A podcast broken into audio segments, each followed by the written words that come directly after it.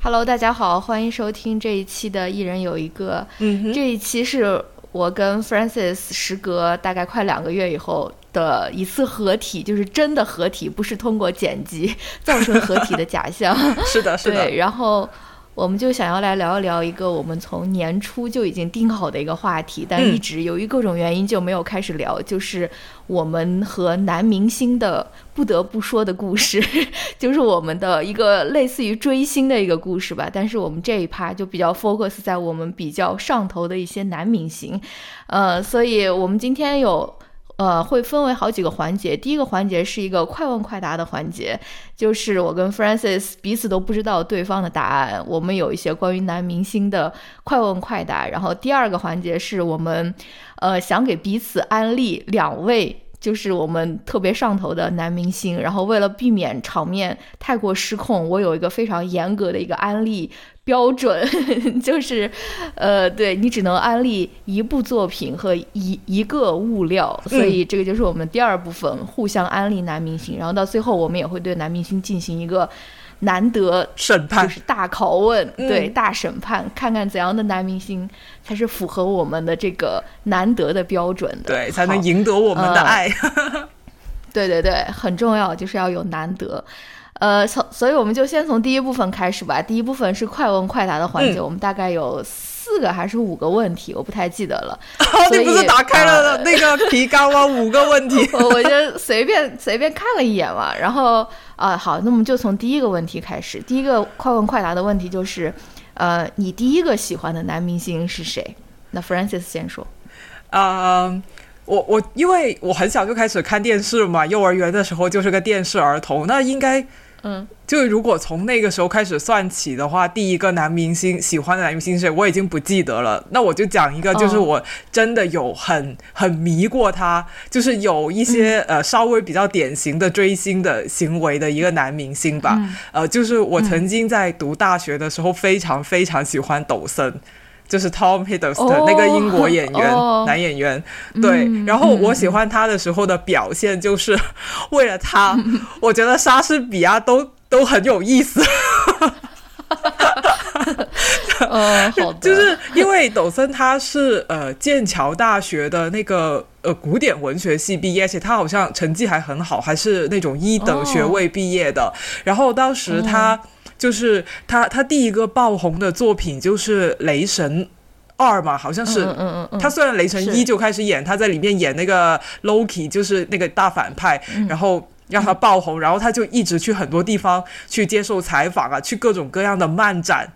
那里，嗯然后在漫展这种场合上面，就是那些粉丝就很喜欢，因为知道他是。呃，古典文学系的学霸，所以大家都会很喜欢让他就是弹一下莎士比亚，让他背一两句莎士比亚的这种戏剧的、哦的的台词啊，这样。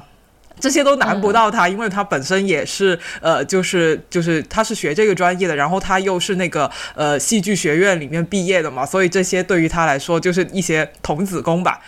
然后、哦，对，所以所以就是因为老是听他去讲莎士比亚，然后我就开始觉得，哎，好像莎士比亚也是。呃，有点意思，至少是没有那么难读。对，然后后来我研究生不是选了这个比较文学专业嘛，然后其实比较文学专业里面有我很感兴趣的课程，比如说那种跟跟呃文化研究啊、性别研究或者说电影研究相关的课程，但是也有一些必修课是我觉得很难学进去、很不感兴趣的，比如说像什么古希腊、罗马那种古典文学，就要读《理想国》啊、《荷马史诗》，还要学拉丁语，这些对于我来说都是又难又枯燥。但是我一想到，哎，这不就是抖森的大学本科专业吗？然后我就觉得，那我好像在上课、在写作业都是在追星，哎，就觉得嗯可以忍下去了。这个、这个、这个学业。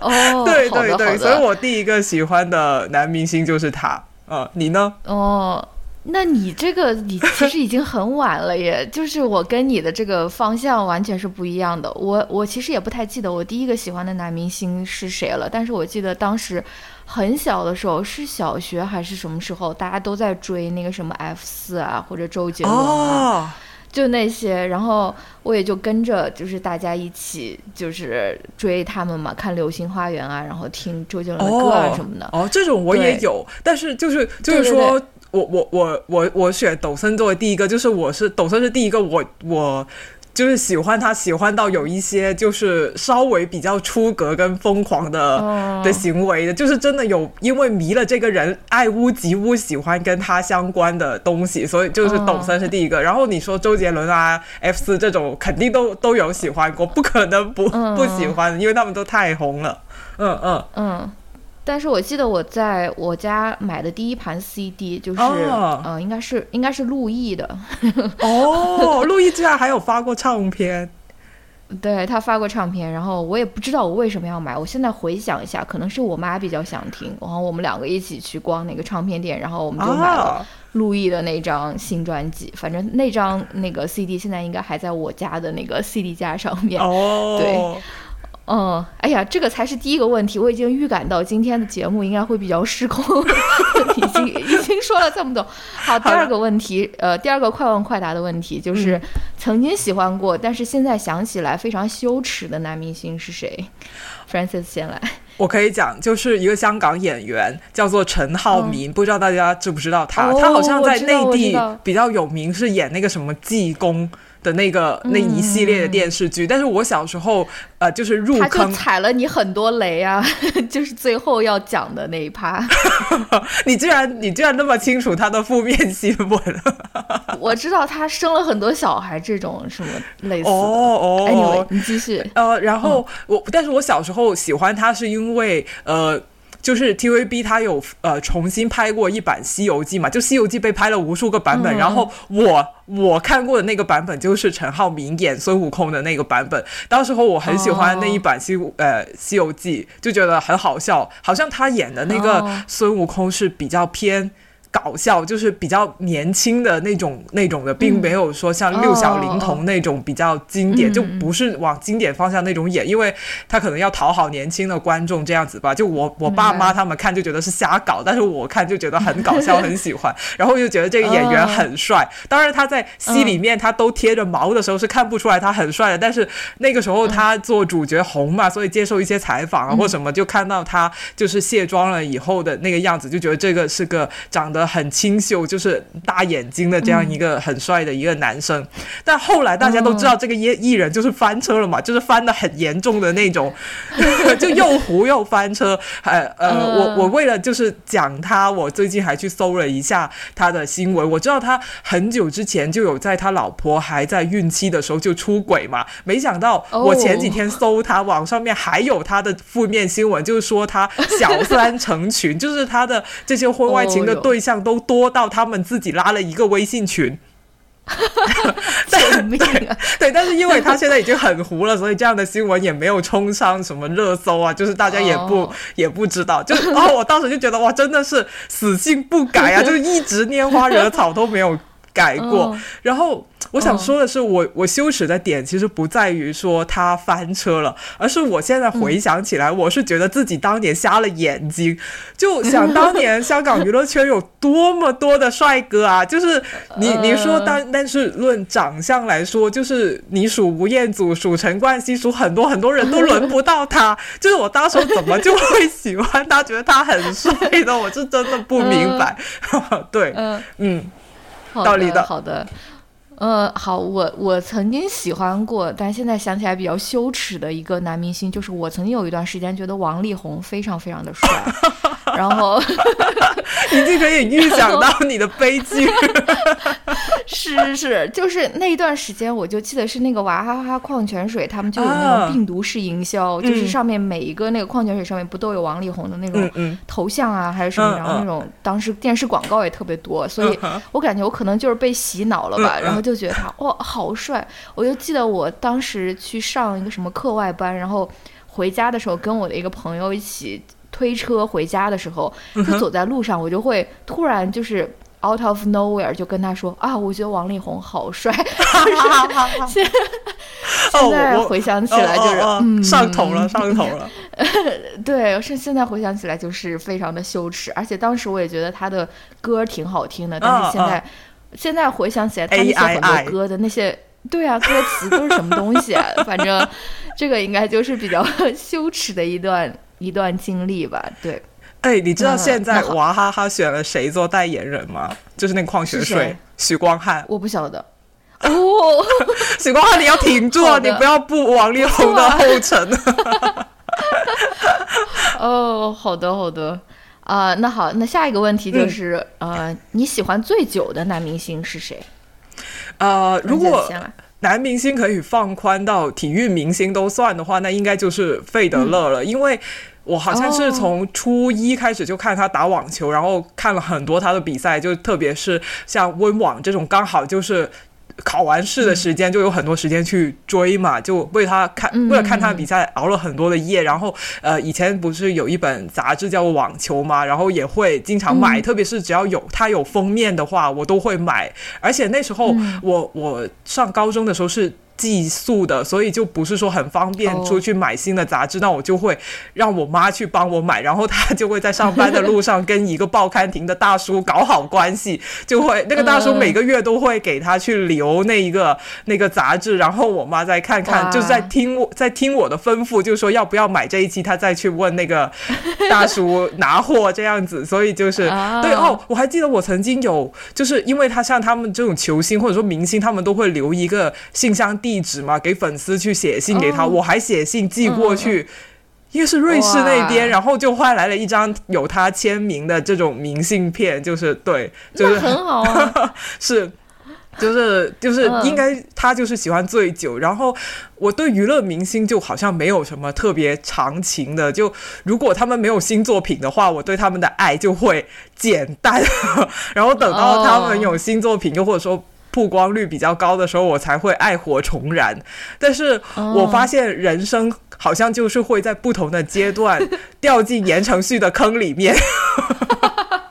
就像你刚才说，嗯就是小学的时候，小时候可能就喜欢他演的《流星花园》，然后到了我。大学的时候不是有那个《我的少女时代》吗？然后他在最后就客串了王大陆长大以后那个样子嘛，就那一个镜头就觉得哇，言承旭我又可以了。然后又过了好多年，就是去年还是前年那个 P 哥的时候，不是请了言承旭嘛？嗯，就是我我记得好像是他们一公的那个舞台，反正就是唱一首特别抒情的歌。然后言承旭在他们那一组里面，既不是唱的最好的，也不是跳的最好的，但反正那个镜头一落到他身上的时候，你就觉得其他人都是炮灰了。我的眼里面就只有言承旭了，就就就他就是唯一的神，唯一的明星。嗯，所以我就觉得他可能就是有那种。就是明星的那种魅力吧，就是你是怎么，对对对别人是怎么努力的去去，都都都可能追不上他身上的那一种光环。嗯还有他最近人物的那个专访也也让人也想说，对，也让人好对他突然又又增了很多好感。我就感觉可能我四十岁、嗯五十岁都还是会再再一次爱上言承旭吧。对对对，他虽然是那种大帅哥，但他不是那种 ego 很大的，我觉得他嗯还是的是的很。就很脆弱，或者说很温柔的那种那种感觉。对、嗯我觉得，我觉得我非常可以理解。嗯嗯，呃，我的话，我嗯喜欢最久的男明星，那肯定是陈奕迅了，因为我现在还在追他了。哦，就是我现在还还很喜欢他，我大概应该是从初中的时候开始喜欢他，然后因为当时也没有什么钱嘛，就是我们学校对面有一个唱片店，有很多他的，几乎有他所有的那种港版专辑，然后我就记得就是要攒很长时间一段一一一段时间钱，然后去那边买一张专辑，然后那个。那个唱片店的那个老板，他都问我说：“你为什么不一次把所有的都买了？”我说：“哎，这个 我我这个还用你说吗？我如果可以一次全买，我能不全买吗？反正。”对他，他现在的歌，他他之前的歌，我现在还是会听，尤其他的粤语歌，我现在还是非常非常喜欢。然后去年我的那个朋友去香港看他那演唱会，他还帮我寄了他的那个周边，反正哦，对，应该是从初中一直爱到现在吧。嗯，哦是肯定是陈奕迅。对，哦，哎，那嗯那你当时买的港版专辑都是正版的吗？那不是超级贵吗？哇，天是挺呐，贵的，真的很贵。就是哦当时好像一张可能都要五十多、六十多，反正就是很挺贵的。我觉是的得当时看来，嗯，氪金了，动情了。哦，对，氪金，这个就是氪金。然后呃，下下一下一道题目是最近嗯爱上的一位新欢是谁？你 先讲。我觉得只要有关注，我知道你的答案。只要去关注我的社交账号，就会知道我最近很会 Taylor Swift 的新恋情发疯。嗯，就是最近，就是呃，最近就是他在网，就是小报啊、媒体啊、网上面都在传他跟那个一九七五这个英国乐队的主唱 Matty Healy 在谈恋爱嘛。然后，所以我最近就是对 Matty Healy 很很上头。其实我对他上头不是因不仅是因为这一段恋情，其实我很早之前就已经很喜欢他们乐队一九七五的歌。然后呢，正好最近他们乐队也在巡演嘛，就是在什么呃，就亚洲这边巡演，然后。这个 Matty Healy 他巡演一结束了以后，他就坐了二十几个小时的飞机，从马尼拉飞去了那个美国的纳什维尔，出现在梅梅的那个演唱会的现场，就十二个小时的时差都不用到，他就直接出现在现场那里去蹦了。所以我就觉得哇，这是什么绝美爱情啊！就 我我就想到可以买那个什么经呃那个那个那个头等舱了，所以时差对于他们来说啊，或者私人飞机对于他们来说就是并不是什么问题，我觉得。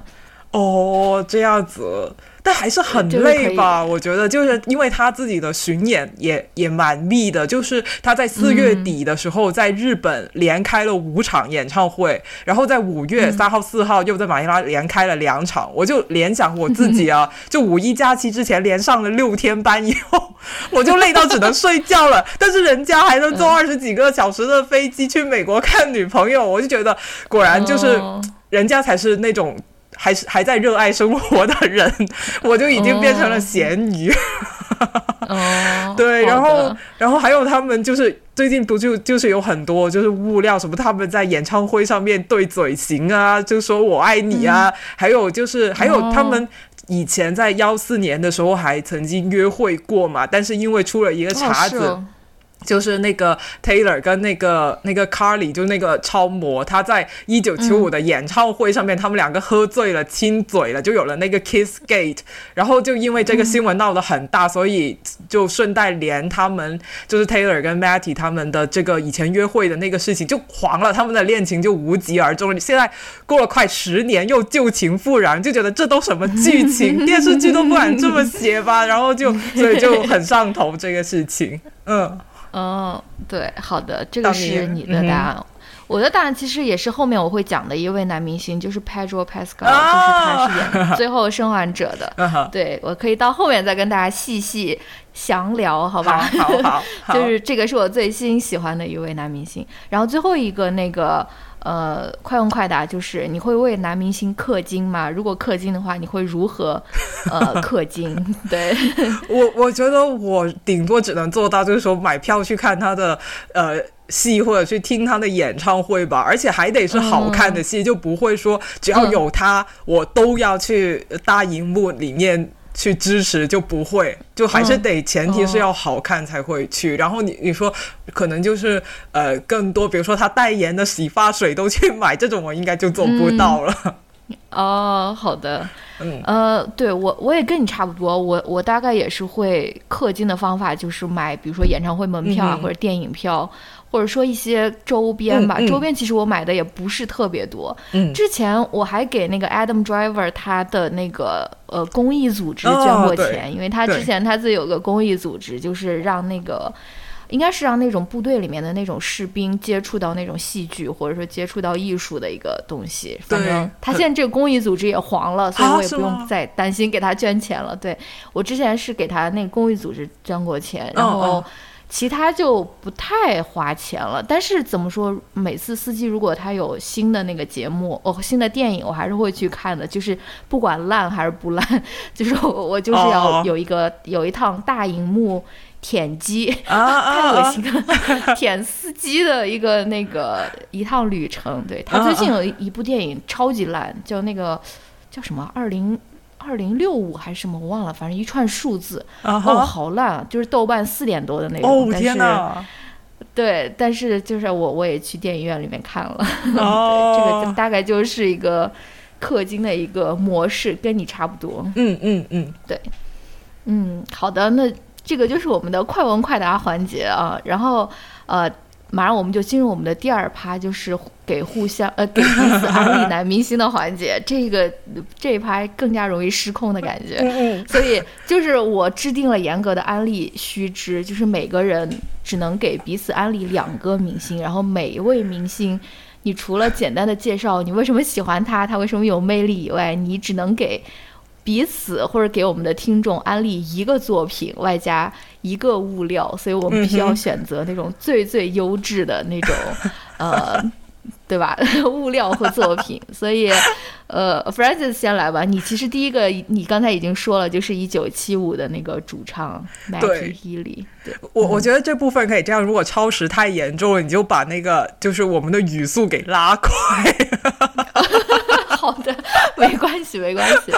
好啊，那我就先来讲了。就因为我猜到，就是小 T 应该会是想比较多的去介绍，就是欧美方面娱乐圈的明星嘛。我本来就打算，那我就搞两个大中华地区的，就是综合一下，中西结合。但是没有办法，就是我最近对 Matty h i l l y 实在是太上头了。我本来这一趴是要介绍方大同的，但是不好意思，方大同，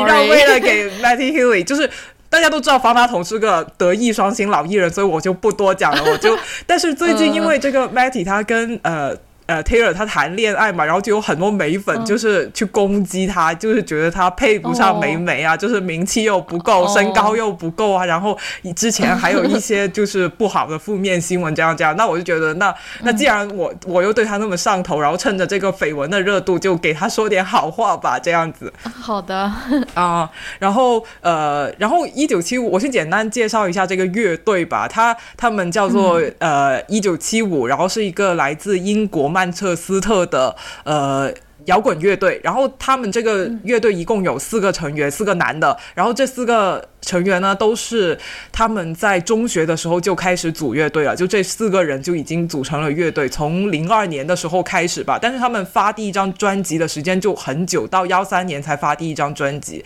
那那因为这四个人他们认识的时间都很早嘛，所以他们其实都是彼此认识最久、最要好的朋友。然后呃，我他们这个专辑呃，他们这个呃乐队有一个。很奇怪的特点就是他们的专辑名字都是又长又奇怪的，读一些给大家听欣赏一下哈。他们的第二张专辑的名字就叫做《I Like It When You Sleep》，For You Are So Beautiful Yet So Unaware of It。呃，翻译成出来就 翻译成中文就是我喜欢你，呃，对我喜欢你睡觉的时候，因为你美而不自知。还然后最新的一张专辑呢，名字就叫做《Being Funny in a Foreign Language》，就是用外语搞笑的意思。就是他们的专辑名字都很怪怪的，就跟他们这个乐队的风。风格一样，就是乍听的话，你觉得他们的歌都有点丧，而且有点很很哑逼的那种感觉。但是听久了，好像又有一点很诡很诡异的浪漫。最重要的是，就是他们的歌都很温柔，很温柔。就虽然他们给自己的定位是一个摇滚乐队，但好像很少有摇滚乐队的歌是像他们那么那么的温柔，就温柔到简直不像是直男。在唱歌，嗯，然后就说回到这个呃乐队的主唱 Matty 了，我觉得他身上的魅力点就是他有一种神经兮兮的脆弱感。他整个人其实一开始的呃就是就几年前吧，他是很瘦的，然后也不高。我当时看他第一眼，我就想起了那个英国的演员本卫肖，就觉得他们两个人的气质其实还是蛮像的，就是那种瘦弱男子。嗯，所以 Matty 也因为他自己这样的这个形象，被经常被人以为他是同性恋，但他其实是个直男了。然后小时候也会因为他这个外形看起来过分阴柔，被人霸凌。而且你联想一下，他生活的城市是曼彻斯特，就是一个妥妥的工业城市，就充满着男性气息。所以他他在这里就是维持这样的一种形象生存，可能也不是很容易。然后我觉得大部分。直男的名人可能，尤其尤其是在简中娱乐圈内娱吧，就可能都会比较介意自己被贴上同性恋的这个标签，又或者说，他们如果要搞腐的话，都是为了营业，就是在宣传，然后等到他们人设要改了，他们要呃或者说有下一部新戏了，他们就会立立马撇清啊，其实我是个纯直男，我并不是那样那样，就就内娱界看到有太多这种逢场作戏的卖腐了。但是我呃 Matty 他不一样的，就是我觉得他经常他会在歌里面写他自己被人以为是同性恋这个事情，而且是用一种很无所谓的态度去写。比如说呃有有一首歌 Roll Q 就会写他进商店买东西的时候被人叫 fag，fag 就是有同性恋或或者说特别瘦弱的男生的意思。然后在一首他很很红的歌叫做 The Song 里面就有写他被自己喜欢的女生怀疑。性取向，然后呃，他最近最新的那个巡演里面，呃，有一中间有一幕，他的独幕表演像行为艺术一样，就呃，很很。就他的表演有点诡异，就是他会在就是这个现场里面去模仿一段就是男性他在自慰的的戏，然后还做了还脱了上衣做俯卧撑大秀他的肌肉，然后还在观众面前吃生的牛排，然后就很多人都不能理解他为什么要做这些事情。然后我就看了有一个采访，就有一些人认为其实他是对一种男性气质的一种讽刺，因为他过去的形象就是很瘦弱的，经常被人认为是同性恋。那他现现在就是，我就做另一个极端，我就做那些男人都爱做的事情，就是把最 man 的那一面展露出来，然后就用这个去达成一种讽刺的效果。然后他自己也也有在呃采访里面说，其实他对那种传统的男性气质是没有一点兴趣都没有的。所以我觉得这个也是。就是他身上一个魅力点，也可能主导了他这个乐队的一些呃音乐的风格。就他不会是那种很很吵，或者说很很强调阳刚之气、很有力量的那种摇滚乐队。相反，他们是那种比较偏另类的、走阴柔路线的那种摇滚乐队。好，已经讲了很多，然 后我就快速收尾，就是介绍，就是安利物料。就我知道好小七他规定了，就是说只能安利一个物料，但是我。我准备了两个，怎么说呢？我我取舍一下吧，我就我就介绍其中一首歌，呃，那一首歌的名字叫做 Guys，就是 G Y G U Y S Guys，就是伙计们、伙伴们。这个哥们中文的译名，这首歌是在他们的第四张专辑里面的最后一首歌。那这首歌之所以特别呢，就是因为这首歌其实是描写他们乐队四个男人之间的友情的，但他写友情，他完全是用那种情歌的方式的那种旋律跟那种歌词去写直男之间的友情。比如他会说，呃，我我我在自己租的房间里面，我想你们想到。眼泪都要流出来了，就是就就写就是这种就是情歌的歌词，就不是说啊好兄弟一辈子一起走那种 那种，就是就那个那个词写的非常非常的细腻，就。嗯，就不仅我觉得不可以用在很多，就你感觉在很多感情里面都是适用，不一定是说友情，不一定是说男生之间的友情，所以我觉得这个他他用这种方式去写，我觉得是呃去描写直男之间的友情是一个很很特别的一个表现，就他不害怕去展露他自己。多么喜欢他的朋友，不担心别人会把他划到同性恋的这个行列里面去，然后又联想到他们乐队背后的故事，就是其实，在一七还是一八年的时候，这个主唱 Matty 就是因为他有那个呃，就是毒品成瘾的问题，他是去 rehab 了一段时间的，然后当时他去 rehab 是。他乐队的成员主动提出说：“你应该要去 rehab，而且他们出了钱，出了 rehab 的这个钱，所以我会 intervention。对我就觉得说，他们的他的朋友真的是很关心他，很在意他，所以他们才会提出来这一个就是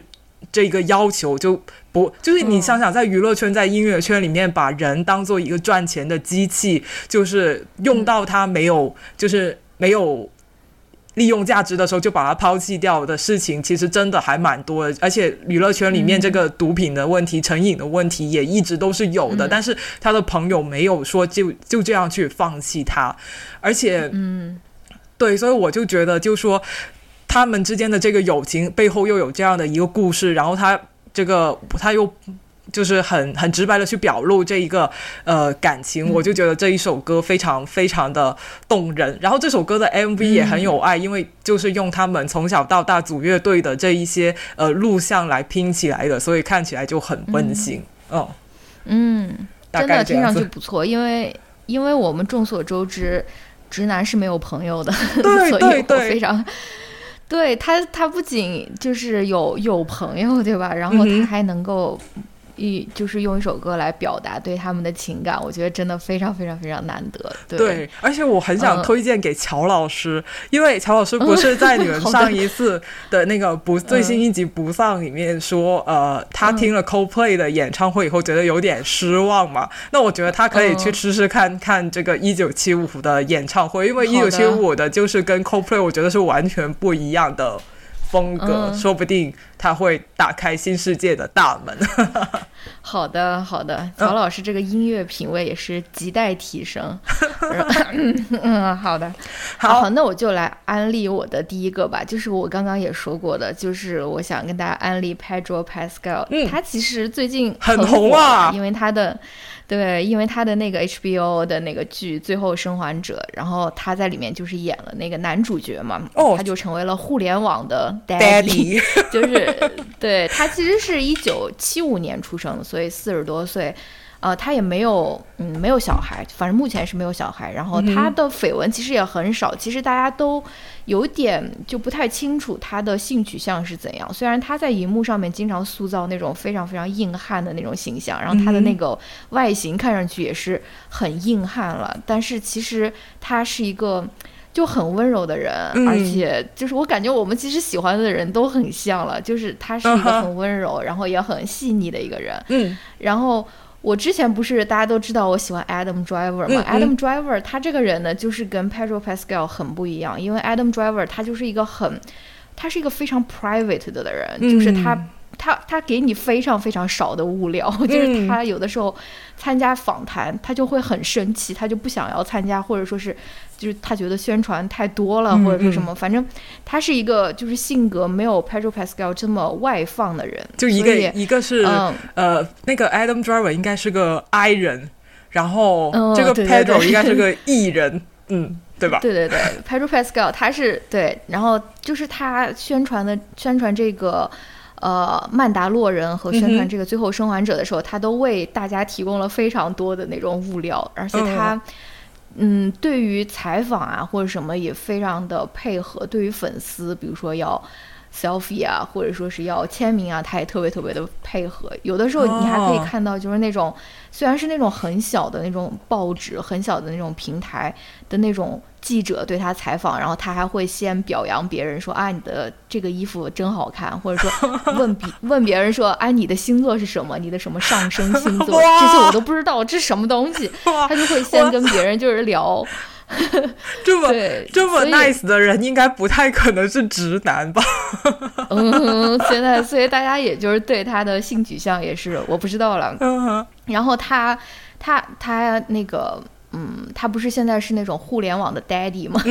然后他他自己其实也很享受大家对他的这种 fantasy，他经常在那种呃节目里面或者说采访里面，他就自己。呃，自称 daddy 啊，或者说什么，他就是一个对于粉丝非常配合、非常非常 nice 的一个人。他不是像 Adam Driver 一样，就是他是更自我、更封闭一些的。反正就是你就就你就会觉得当他的粉丝就很幸福，因为你就是有很多物料刷不完的那种对物料。呃，然后同时他的他的个人的人生，我觉得也挺有意思的，因为他其实是在智利出生的，他是在 Santiago。在智利出生，他其实并不是一个出生在美国的一个美国人。嗯，而且他之所以会来到美国，其实是因为他的家庭，他的父母就是申请了那个难民的那个 asylum，就是那个难民庇护。嗯，对，所以他是到美国来那个。是因为这个难民庇护，然后他桑炮还去丹麦的那个难难民营住过几年吧，反正就是他的童年或者说是挺坎坷的，而且他也并不是说是一个含着金汤匙出生的一个人吧。而且你如果知道他之前的那个演艺生涯，他其实也是演了好长时间的那种小角色，就是他在就是美国有一个那个。很呃就是很常青的一个剧叫《Law and Order》，啊就是那个知道二十几季其实都是。对对对嗯，都是有一个那种案子呀或者什么。嗯他在那个《Law and Order》里面，他一个人就客串过好多集，就是演那个哦尸体呀，或者说演那种嫌疑人啊，或者什么，反正哦他的演艺生涯的前可能十几年，就是在他演那个《冰与火之歌》之前，他其实都是演各种各样的那种小角色。然后，嗯呃，对，直到他演了那个《Game of Thrones》，然后他其实也是到演完《Game of Thrones》，然后其实要要也是到今年才真正的所谓那种大爆吧。他也是一个嗯嗯比较。就是怎么说晚大器晚成的一个人，所以这个也可能就是塑造了他的那种性格，就是他是很谦虚，然后不是 ego 不是特别大的那种嗯感觉。嗯嗯。对，然后他因为他是出生在智利嘛，他就是属于一个拉美人，就是嗯。Latino，、他其实也很对于自己的这个身份是感到很骄傲的，他不会觉得说哦，我不不对于我这个身份感到有一些不耻啊，或者说什么，就是他嗯嗯。在嗯最近主持那个周六夜现场的时候，他就是非常。呃，就是声情并茂的说啊，我竟然是来自这个智利这么小的一个小城市，然后现在可以主持这个周六夜现场。反正他就嗯对他自己的这个、这个身份也很骄傲，而、嗯而且嗯另外一个我我也有呃写说，因为他的妹妹是一个跨性别人士，哦所以他他是一个性别观念非常非常好的人，然后他经常在自己的社交网络上面就是为跨性别的人群。呼吁那种他们的权利啊，或者说什么，反正就是我觉得这方面是完全不用操心，因为他自己是 的最亲的那个人，就是一个跨性别的一个人，所以对这个就是我我我我为什么喜欢他吧？我觉得他是一个很就是一个很外向，然后又对粉丝很好，然后但但又不是一个 ego 很大那种呃死直男的那种 那种感觉，对。然后他的作品我其实也没有看很多，那就安利《最后生还者》吧，其实也不用我讲了。呃，那个他也是最最近很火了了，这个剧最近太火太火了。是的，是的，嗯呃，然后呃，关于他的物料，我其实就想安利一个，他和那个呃 Oscar Isaac 一起参加过一次，呃，就是那个 那个访谈。其实我在想，我要安利哪一个物料？其实他最近有一个就是吃那个辣鸡翅的那个视频，其实也挺搞笑的。对，但是我还是安利他跟 Oscar Isaac 这个这个问彼此网络上搜索率搜索量最高的这个问题吧。其实也没有什么具体的想要安利，就是觉得他们两个人在一起，就是因为他们两个也很熟，他们两个也都是 Latino，都是拉丁裔的那个男演员，所以他们两个之间的那种火花就很好了。就是你知道他们两个是很好的朋友，啊，然后他们两个其实之所以参加这个访谈，是因为要宣传一部电影，但是由于他们两个就是聊天聊得太开心，就这个访谈从头到尾没有提到这个电影，就是一句，大家都不知道他们在宣传什么。嗯但是这个访谈现在应该是在 YouTube 上面就有那种几千万的那种点阅，就是因为他们两个之间的那种互动，就特别有爱的那种。对，嗯，那我就先说到这边。嗯嗯嗯嗯，嗯，看来你说起来也是刹不住车的 那一种。是的，是我。然后我在你的安利下，我就去看了那个呃，就是呃，Pedro 他跟呃 Oscar Isaac 一起互问的那个视频嘛。然后我我觉得他们两个真的好像，就是两个人都是那种身材比较魁梧的，但是但是又不凶狠的那种。那种感觉，就是我一看他们两个同框，就感觉有两个那种 bé bé bé 熊在我的屏幕里面出现，很慈祥、很温暖的那一种感觉。是好的，是的，是的。然后，然后你你就说到他刚才那个视频，就是他们两个呃，因为玩的太开心、太忘我了，所以忘记了自己要宣传的电影嘛，都忘了打广告这个事情。但我恰恰我就。看到过另外一个情况，就是两个男艺人他们一起出来宣传他们的新电影，但是他们就是太累了，就是一天可能宣传了很多，就接了很多采访，所以他们 他们就是那些媒体给他们安排那种小游戏嘛，他们都有点玩不下去了，就一直在重复说大家记得来看我们的电影，这样，这这个就这个就是我接下来要讲的，我安利的男明星就是我是对，好的，就是就是许光汉跟林柏宏。就是我，就我刚才说的那个，就是许光汉跟林柏宏，他在呃安利他们那个呃最近上那个什么关于我和鬼变成家人的那件事的那个电影嘛，然后也是铺天盖地的物料，因为他们两个人都是台湾新生代里面就说长相跟演技都有的男演员嘛，然后都长得很帅，有很多人很喜欢，所以就是他们的那些访谈，我有一段时间也是看了很多，嗯。嗯，然后就，然后因为许光汉他就是很典型是一个爱人，然后，所以他就是很容易就是会觉得就是疲疲倦吧。我觉得在采访里面，他他是就跟林柏宏比起来，林柏宏就还是可以一直就是说说一些玩笑话配合媒体采访，但是呃，你就能感觉到许光汉没电了。所以我就说，有有像呃，就是不同于 Pedro 跟 Isaac 玩到不记得宣传电影，许光汉就有的时候就是不玩了，一直在说大家记得二月十号来看什么什么电影这样子。对对对，然后我我其实当时会看他们两个呃的这些采访，是因为我喜欢许光汉，虽然我并没有看过《想见你》，因为我觉得节奏太慢了，我看不下去。但是我我看了一些 cut，还有一些剧照，我就觉得哇，许光汉真的好帅，怎么可能有人快 三十岁了还能那么有那种很干净的少年气？然后就迷上了他，然后为了他就看了很多他们当时宣传那个关于鬼的那个物料，然后后来我就发现就。就说，其实许光汉本人跟他在。跟他的演过的角色性格是很不一样的。他演李子维，李子维就是那种很臭屁的、很活泼的那种类型。但是许光汉本人其实是那种比较安静的、比较闷骚的，就看能看得出来，采访是在消耗他的能量。就就内向的人嘛，就社交是消耗能量的，不像外向的人那样。但反而许光汉是，反而林柏宏是那个比较能在采访里面抛梗跟接梗，比较就就是对对。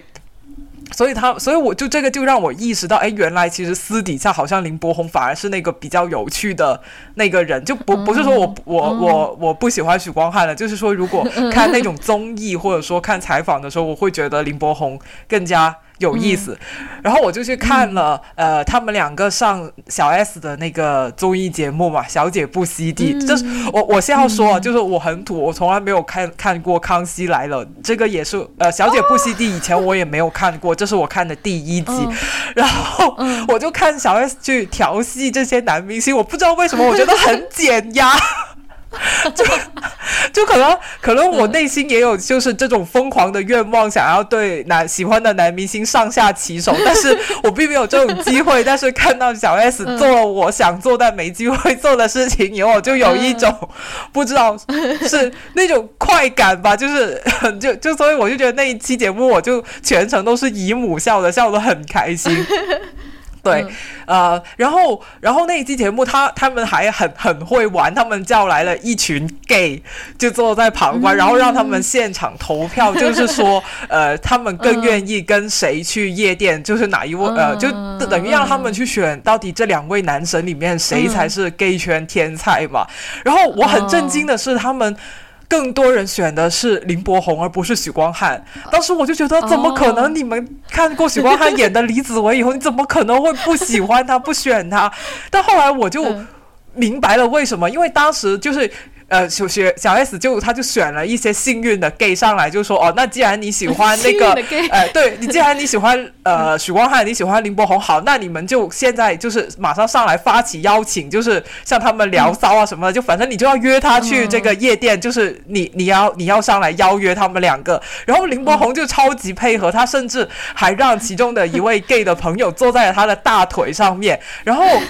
对，然后那个正当那个那个那个 gay 朋友。他他很很投入很害羞的时候，刘梦红不知道干什么，他的大腿突然咯噔的一下，就把他那个那个坐在他大腿上面的 gay 朋友颠起来了，然后然后那个 gay 朋友就 就很娇羞的，对，很娇羞的这样啊了一下，然后我当时我我的内心我我其实也是有那一句啊没有蹦出来，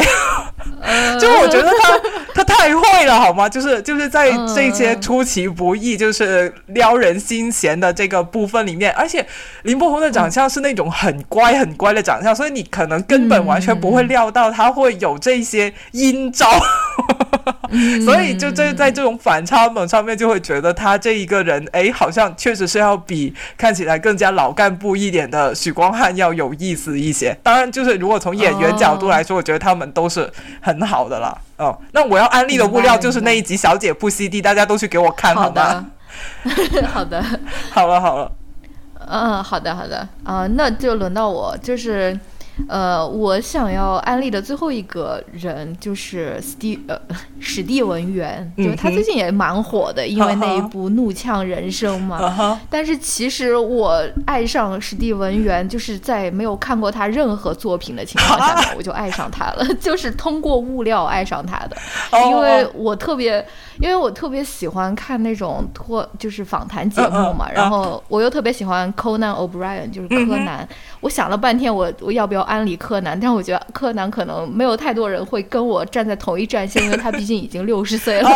对，而且他长得也就非常的一般。对，呃，反正那我就安利那个史蒂文远吧。其实我最开始喜欢上他，就是因为他上柯南的那个访谈节目，就是。他是在宣传那个《行尸走肉》吧？我完全没有看过《行尸走肉》。嗯，呃，然后他有好像是最开始是因为他的那个角色在那个《行尸走肉》里面就是死了嘛，所以大家就很为他感到扼腕，然后他就上了很多那种谈话节目。然后呢，上完那个柯南的那个节目以后，柯南就特别喜欢他，然后他就经常邀请史蒂文员去上他的那个谈话节目，然后。最后，柯南他还有一个旅游节目叫《Conan Without Borders》，然后他有一次去了，呃，韩国，他就也邀请那个史蒂文史蒂文远一块儿跟他去韩国，因为他也是韩国人，他也会说韩语，嗯，也会说英语，嗯，所以就是看，如果大家看他的那个长相，首先他是。很帅吧？然后，但是他，我我不认同 哦！其实我不认同。我我觉得他是那种跟你拼命。当看单看五官没有觉得很特别，但是看过他演的戏就觉得这个人很有魅力的那种，就需要角色加持。如果你第一，我如果我第一眼看到斯蒂芬元，就是你给我的那个他跟柯南一起去韩国泡澡的那个视频，我一定是不会为他上头的，好吗？你继续听我细细道来。好的，好的，好吧，反正呃，对我我我非常首先我非常喜欢那种他非常亚洲的长相，我非常喜欢他是单眼皮，然后他也嗯也没有说是要搞一个什么双眼皮啊之类。Anyways，我在我看来他长得很很好看，然后。那个他其实又上那个谈话节目的时候，你就知道他是一个用柯南的话说，就是他没有办法 take himself seriously，他就是永远在开自己的玩笑，他就是特别喜欢那种自黑的那种人，就是他经常在柯南的节目里面就是讲自己一些非常非常丢人的一些事情，比如说他去。他去做那个直肠镜，就是要那种麻醉嘛，就是要打点滴，然后麻醉过去做那个直肠镜、肛肠镜。然后他说他那个麻醉师就是他的粉丝，就是看过那个 看过《行尸走肉》，然后他就已经开始打麻醉了，就是打麻药了。然后那个那个那个医生就见到他就非常的激动，然后他也不知道该如何反应，因为他马上就要昏过去了。然后就是就这种事情，谁会在那个节目上面来？讲去做肛肠镜，然后他还经常说什么他不喜欢自己的乳头啊，什么他不喜欢自己那种呃裸照，也就是那种嗯杂志封面的那种半上上身全裸的那种照片，因为他觉得他自己的乳头太小了呀，或者说是什么的。反正他上那种节目就是完全没有任何方办法，就是不不开自己的玩笑，或者不那种自黑啊，或者说什么的。嗯，反正之后我也就是也跟大家一样看了他演的，就是那个《燃烧》，然后还有那个呃米娜瑞，就是那个米娜里，他也是因为米娜里提名了那个奥斯卡最佳男演员、男男男男主角，然后最近的那个对《怒呛人生》，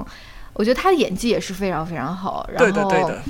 嗯，对，反正，但是就是我之所以喜欢他，完全就是因为他的这些采访，或者因为他的这些物料。然后你们如果去看那个完整的那一集《Conan Without Border》，去去韩国的那一集，他在里面也是有奉献出非常搞笑的那种出演。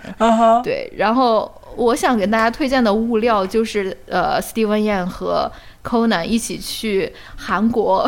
汗蒸房搓澡的一个视频，这个视频我真的我真的可能已经看过一百遍了。就是你只要在 YouTube 上面搜 Steven Yan Conan，你就第一个就是他们那个上身全裸在那边搓澡的那个，就是 就是我想要推荐的。对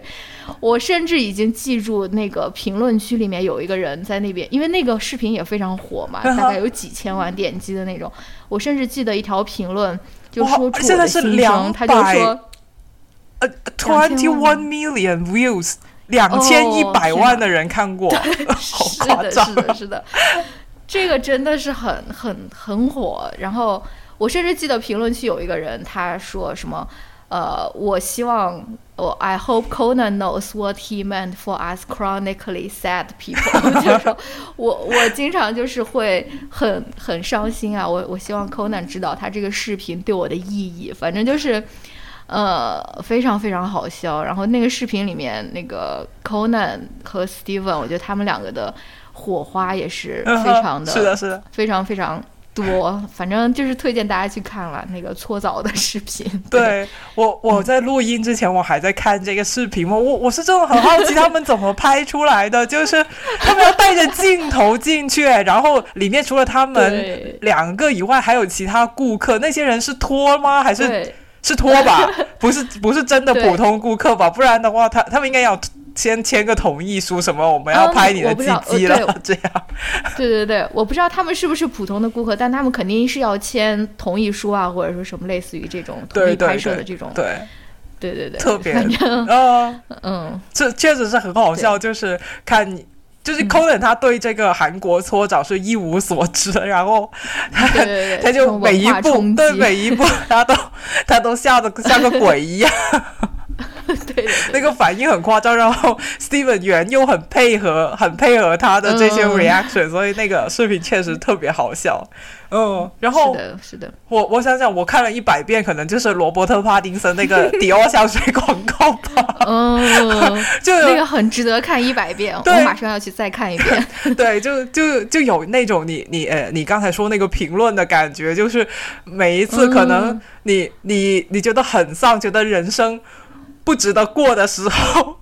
我都会去看一下帕丁森的那个迪奥香水广告，或脑子里面回想一下里面那些画面，瞬间我就觉得我在人世间有很多具体的欲望都被勾起来了，就觉得还是值得活一下的，就不会觉得说我我没有我没我无欲无求可以去死了，就不会就帕丁森能够把我的欲望给勾起来。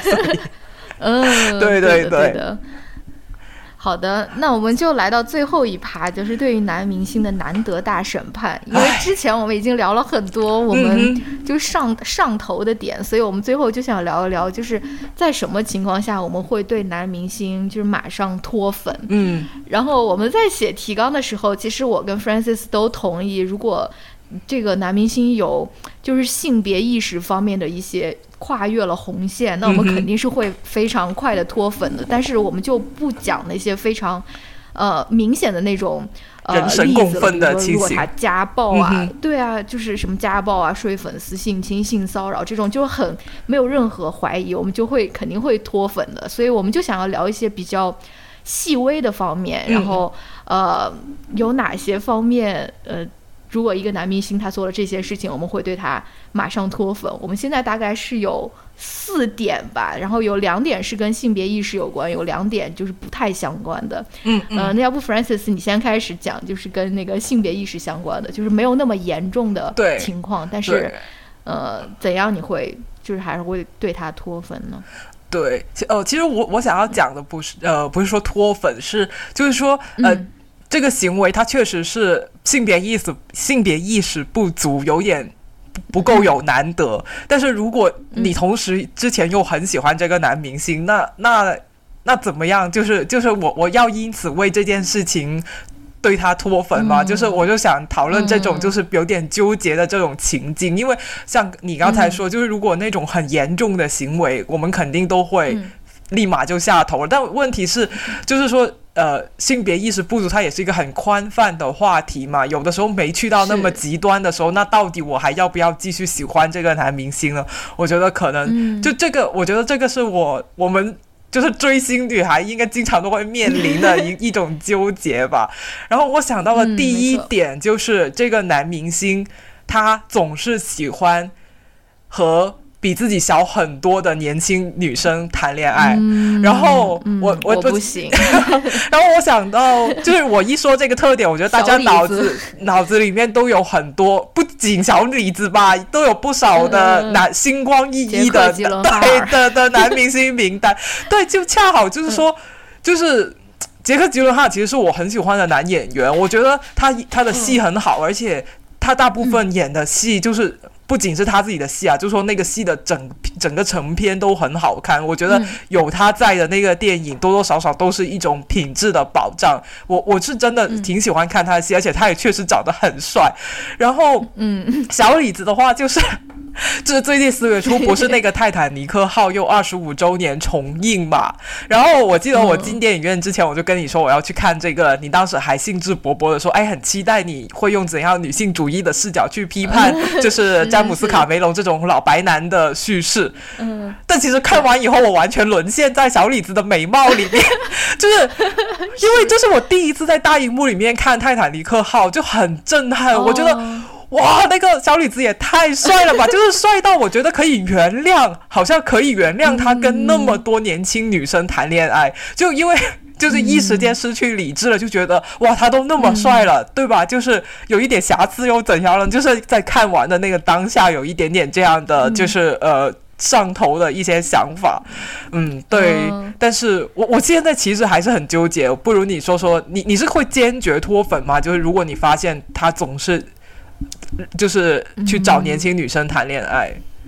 还是说因为你喜欢的明星都没有这种这种情况，所以你就不会把就你就不会太过纠结这一点？呃，我确实没有太过纠结这一点，因为我觉得如果他是就是那种经常性要找，比如说比自己小二十岁，或者是他。呃，他是一个三四十岁的人，他要找那种十九、十八、二十出头的那种女生谈恋爱的人，我可能就不会粉他，就是，就是可能就，但是我确实觉得这个是一个，对我来说了，是一是一个问题，就是不是说他谈了恋爱以后就怎么怎么样，我确实觉得，尤其是你如果是一直要找这种比你小很多很多的。女性的话，我会觉得有一点膈应，就是我因为为什么会找比自己小那么多的女生呢？肯定有一部分的原因是因为说她是一个，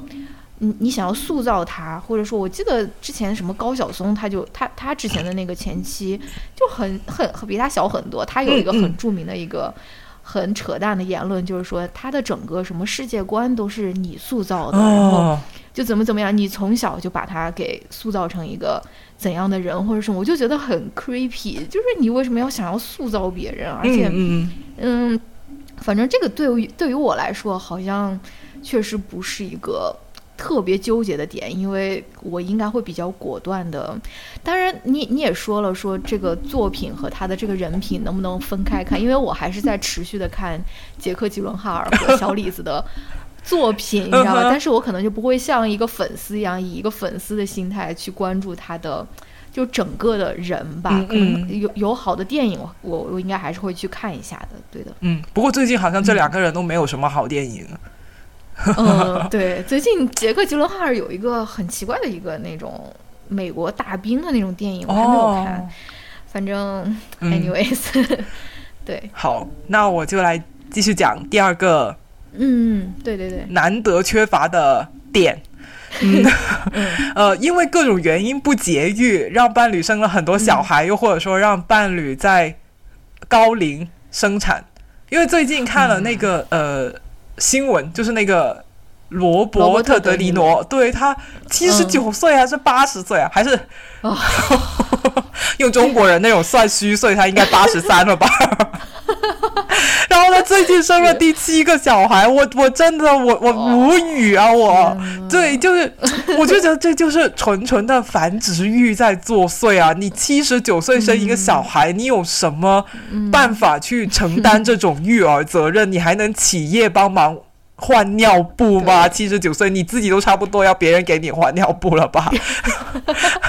对，所以我就觉得是很不很不负责任的一种。行为，因为我记得就不要你不要说养小孩吧，就算你是养一个宠物，有一就大家都会考虑到，比如说哦，我是不是年纪已经比较大了，那我就不应就如果我的上一个宠物已经过世，那我就可能不会考虑再继续养新的宠物，因为我很可能没有办法给我的新的宠物去送终。就大家连养宠物都会想这个问题，那你养一个小孩，你难道不会？就是量力而为，思考一下你现在的这种身体状况，你到底能够怎么样去养好它吗？对对，我觉得这个确实是一个呃蛮令人失望的点。但幸好就是我并不是德里诺的粉丝，所以他 他这样就这样了，我就吐槽一下。但是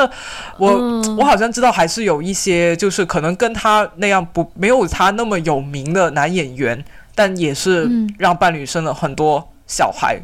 嗯。哎，我想说，就是你刚才说的那个陈浩民，他不是也好像也也让他老婆生了很多个小孩，对，三个还是四个？我记得当，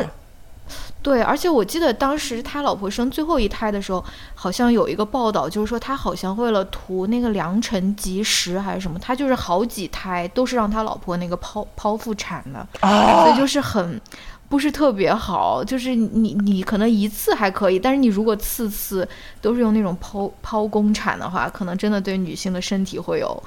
就是很很很不好的影响。对我我不知道，我可能应该去。Fact check 一下，但是我记得好像是有这样的事情的，就是他在生了上上一个最后一个小孩以后，大家好像对他有这样的批评，对，嗯嗯嗯，而且我觉得这个其实好像也是随着社会的进步或者时代的变化，大家嗯。都会会对这个事情有意见，就是呃。我如如不管是男明星也好啊，还是普通人也好，我觉得如果一个家庭让，比如说让一个女女人生四个五个小孩，我觉得真的已经是太多了。但是可能在以前，他们不会觉得这是一个问题，还觉得这是多子多福。对，所以我觉得可感觉也很，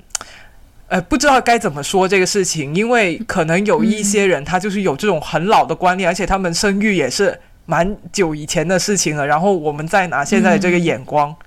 然后去看他们几可能很多年前做这种生育的决定，就真的觉得是很失望。但是你又觉得不知道该怎么去评价这个事情。是是的，是的，嗯，对。然后呃，这个就是两个关跟性别意识有关的嘛。然后我还有补充了两个，就是跟性别意识不是特别相关，但是也会让我比较下头的点。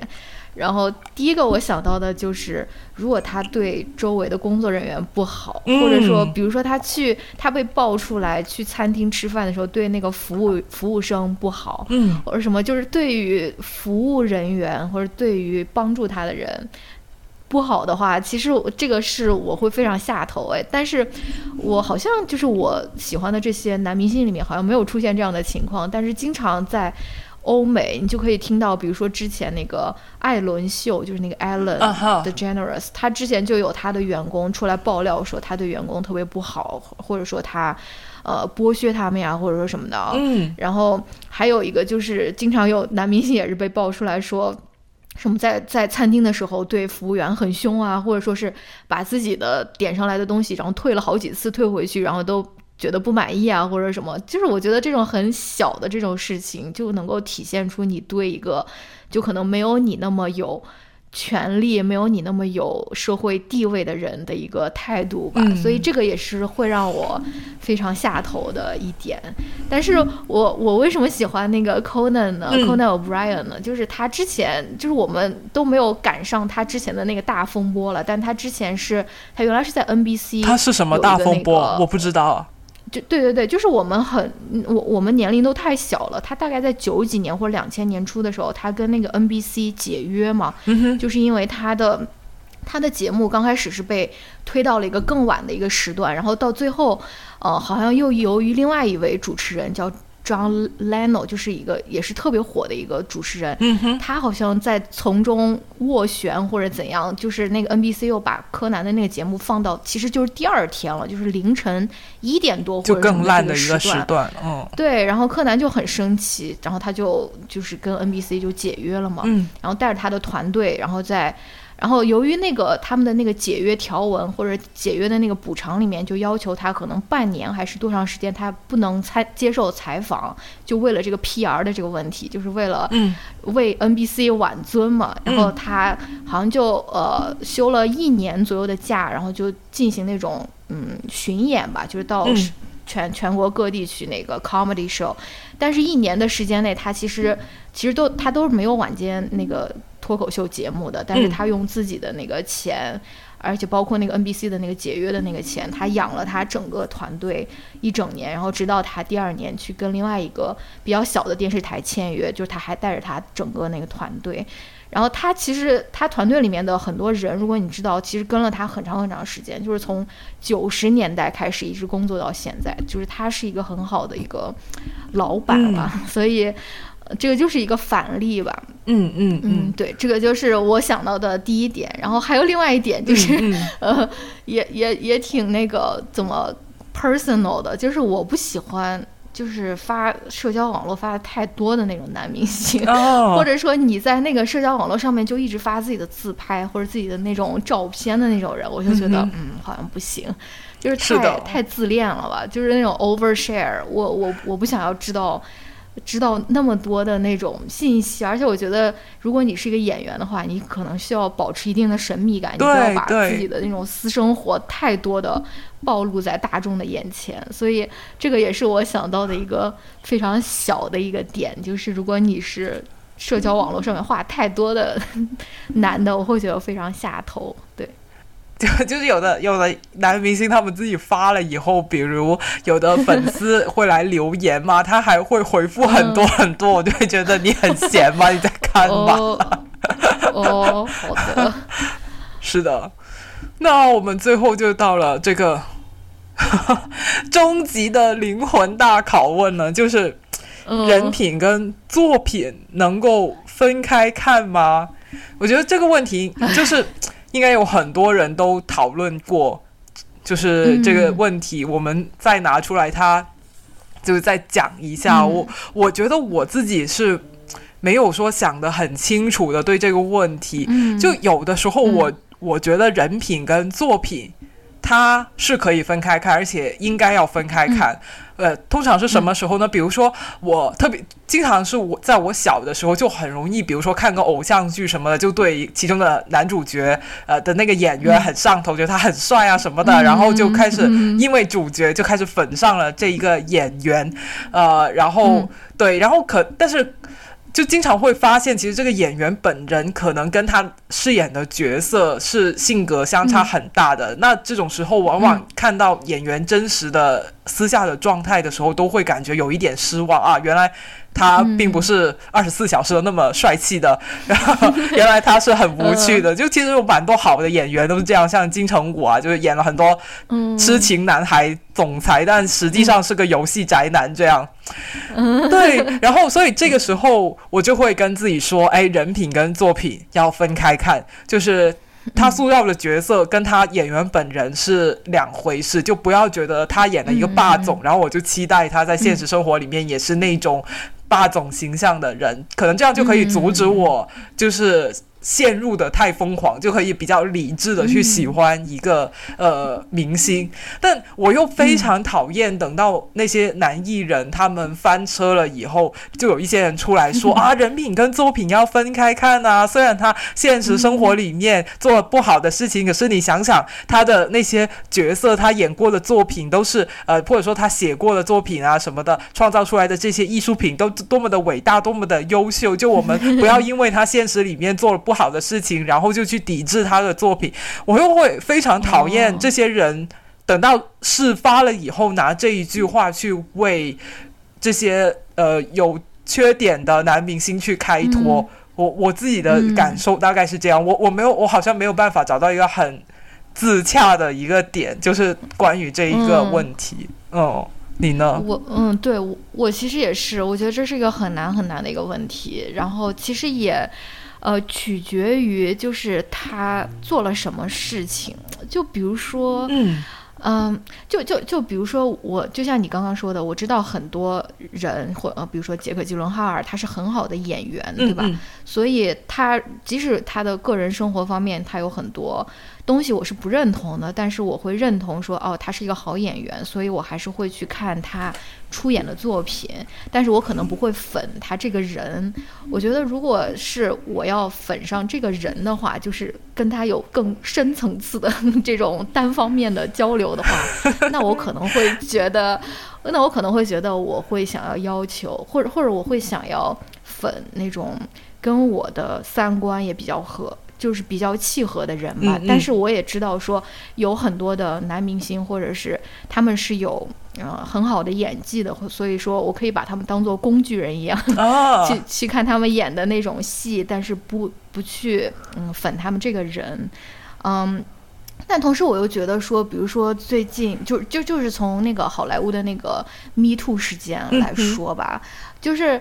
就是很多人就会用用用这种人品和作品可以分开的这种话来，就是来反对所谓的那种取消文化嘛，对吧？就是你要把一个人给 cancel 了或者说什么的。但是我又觉得说，在一个怎么说，就是因为性骚扰或者是性侵，就像那个伊藤诗织说，他其实是在一个黑箱里面进行的，而且他的取证啊，或者说他的那些。呃，真正可以走上走向法律、走上法律程序的那些案件，其实非常非常的少。嗯，然后很多时候我们确实是需要借助，就是舆论方面对给这个男明星一些惩罚，造成对一些的惩罚。所以我我我觉得又说，呃，也取决于具体发生了什么事情。如果说是真的。他是有这种性侵方面的指控啊，或者说什么，或者说在一个法律体系不是特别完备的一个社会或者说一个情况下面，我可能就会在我这边就把它 cancel 了，就是也连不不就是连工具人的这个作用也不让他给我发挥，就是我也不会去关注他的这种作品。但是，唉，我不知道了。我同时又觉得说。Everyone deserves a second chance，就是你之前犯犯了错误，你你其实是应该有改正的机会啊，或者说什么，反正我不知道，我觉得是一个很很复杂的一个问题，对我好像也没有答案。是的，我觉得他他 deserve a second chance 的前提是他接受了他应有的惩罚，就很多时候我们不给他机会，是因为他本身。就是他，他就逃逸了。就是他，他的他就没有受到制裁，或者说相应的惩罚。像你刚才说到，就是这个，就是像呃性骚扰、性侵这种。这种行为哈，就我觉得，就算他被定罪了，其实也不一定就说正义就得到了伸张，因为我们也知道，就是嗯，我们现在的这个法律或者说大家的呃观念，其实对于就说我们要怎么样去处理这一些案件，到底要怎么样去量刑，还是有很多没有。想得很明白的地方，就比如说你到底呃，就是怎么呃，你怎么去判断这个暴力？他你是把它单独拎出来算是家庭暴力、性暴力吗？你还是还是混杂在在别的暴力里面？就是这些是很专业的问题，就大家都没有想得很清楚，所以有的时候哪怕是宣判了，可能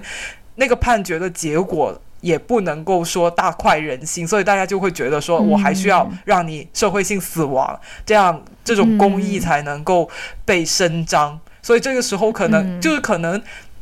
就是在这个应有的惩罚没有实现的时候，是很难说给他第二次机会的。但是如果我们的整个司法体系可以完善，就是他得到了惩罚，那我觉得还是可以期待他们有一个改过自新的机会。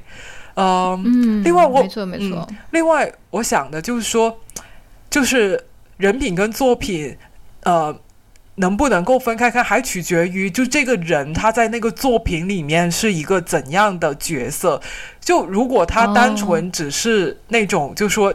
执行指令的，比如说，呃，演演员哈，大部分演员可能他们都是要只只是在执行导演给他们的这个指令去演绎这个角色，他他的就是这个演员所饰演的这个角色，可能跟他自己本人没有多大关系的，嗯，但呃没有也没有很多的相似性。但是如果你说呃导演或者说编剧或者说作者或者说一个创作歌手，那他的作品跟他本人就是可能是。高度捆绑的，就是他唱的、他写的、他拍的，就是他他的世界观、他的人生经历。对，如果这个时候就说这一种明星，他们就是说在道德方面或说就是翻车了的话，我觉得就很难说你不去抵制他的作品，因为他的作品跟他现实生活。是紧密相关的，他他的对，所以就是我觉得这个可能也是能不能分开看的其中的一个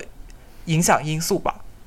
反正这个是一个很难的一个问题了，大家如果有什么想法，也可以跟我们在评论区进行交流。嗯哼，呃，对，哎，最后你你是不是要安利一个哦，专门专门那个 shame 男明星的 八卦博主？哦，对对对对，几几乎忘了，几乎你。幸幸幸幸亏你提醒我，就是今这一次既然提到了这个呃诶男明星这个话题嘛，然后我就特别想跟大家安利一个呃，应该是专门做欧美娱乐八卦的这样的一个资讯博主，他的账号名字就叫做呆瓜影画啊，就是呆就是那个呆萌的呆，瓜就是吃瓜的瓜。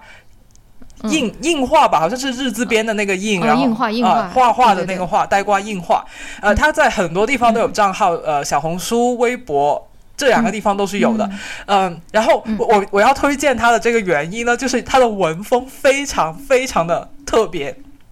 他基本上就是用以前就是香港那种八卦媒体那种狗仔队去写。呃，写女明星那种很艳女的笔调去写男明星，他就是用那一种的，对他，他就是用，就是他把艳女变成了艳男去写那些男明星，我就就简直就像看他的微博，就像一个大型的行为艺术一样，就是可能以我，因为我们应该都是看了从小就是接触那种娱乐新闻，其实都是隐含着很多艳女的倾向在里面，但但当时我们没有性别意识，所以我们没有看出来有。多少问题？现在我们开始觉醒了，我们就知道以前的那一些写法是有问题的，但可能也也只是说略知一二，并不知道他到底问题有多严重。但是你一看呆瓜老师，他用那种笔调去写男明星，你就很强烈的能感觉到里面那种就是那种荒谬的感觉，你就知道啊，这种写法真的是很有问题。当他用来写男明星的时候，你就知道他到底有多大的问题了。那他常用的招数就包括，就是说，比如说有一个呃。男明星如果他做了别人的小三，他就会介绍他的前提，永远都说他是小三。比如说那个呃，Harry Styles。就是那个 One Direction 里面出来的那个唱歌的那个呃哈卷嘛，他不是之前涉足了那个呃那个 Olivia Wilde，还有那个 Taylor 那个那个对。Taylor 那个主演。那个主演的婚姻吗？然后在呆瓜老师的描写里面，哈哎哈卷就永远是乐坛小三，乐坛小三哈卷，乐坛小三哈卷，还有那些的对，就是对就是这样写。然后呃他在写新闻的时候。呃，又会就会就会很明显去就是倾向女明星，然后唱衰那些男明星。比如说他们那个呃，哈卷不是跟那个王导他分手了吗？呃，然后他就会说，你看王导就是说呃，分手了以后整个人就容光焕发，然后选的那种酒图都是 王导刚刚健身完以后，就是身材又很姣好啊，面带微笑这样。然后选他呃哈卷的那种酒图，就是他在英国路边什么头发乱糟糟的，在在啃那个沙拉的。那种照片，然后配文字，就说你看，就是做小三什么没有好下场啊，什么分手了以后，呃，就是很憔悴呀，就是 这这种，就就完全就是以前八卦小报的那种写法，但他全用来写男明星。然后我我看了就觉得有一种黑色幽默的感觉，然后心中对对，心中有一种暗爽，就说啊，这么多年轮到你们了，男明星终于轮到你们了。对，而且而且我觉得，哎天，我是不是讲太多？讲完这讲讲还有再讲完这个，就是呃，就是而且有的时候我看他 shaming 那些男明星的笔法，会让我想起来以前一些很经典的娱乐新闻的报道，比如说有一次。呃，他写那个美呃美国队长那个男演员就是那个 Chris，嗯，E Evans，他也是一个找很年轻 对女朋友的人，对对对对对，他，然后然后他他的那个呆瓜老师就把那个美国队长的屁股称之为美国国宝吧，然后有一次不知道怎么着是那个美国队长他摔了一跤还是什么，好像屁股受伤了，他就他就配了一个酒图，然后写文就说美国不国宝是不是受损了不。保了什么之类的，就很关心他的屁股还翘不翘。然后我立马就想起了，就很多年前不是林志玲有那个多拍戏多马吗？当时候大家对，当时候大家所有娱乐新闻关注的就是她的胸部，就就是这个事情，就是你现在想都觉得是多么的恶心跟艳女。就当时还有很多耸人听闻的标题啊，就现在就不重复了。就我就会想起来以前大家是这样去写女明星的，就会觉得。哎，天呐，这个八卦新闻确实需要，就是就是需要反思的地方太多了。那我们就呃，今天也聊了很多了，然后反正嗯，希望大家也跟我们分享自己有关男明星的华丽爱恋，好吧？在评论区可以跟我们 留言。这个就是今天节目大概就到这边吧，那我们下次再见，拜拜。下次说不定郝小七就回国了。我们说不定可以见面录一个，可以见面录。对，好的，好好好，期待，好，谢谢大家收听，拜拜拜拜。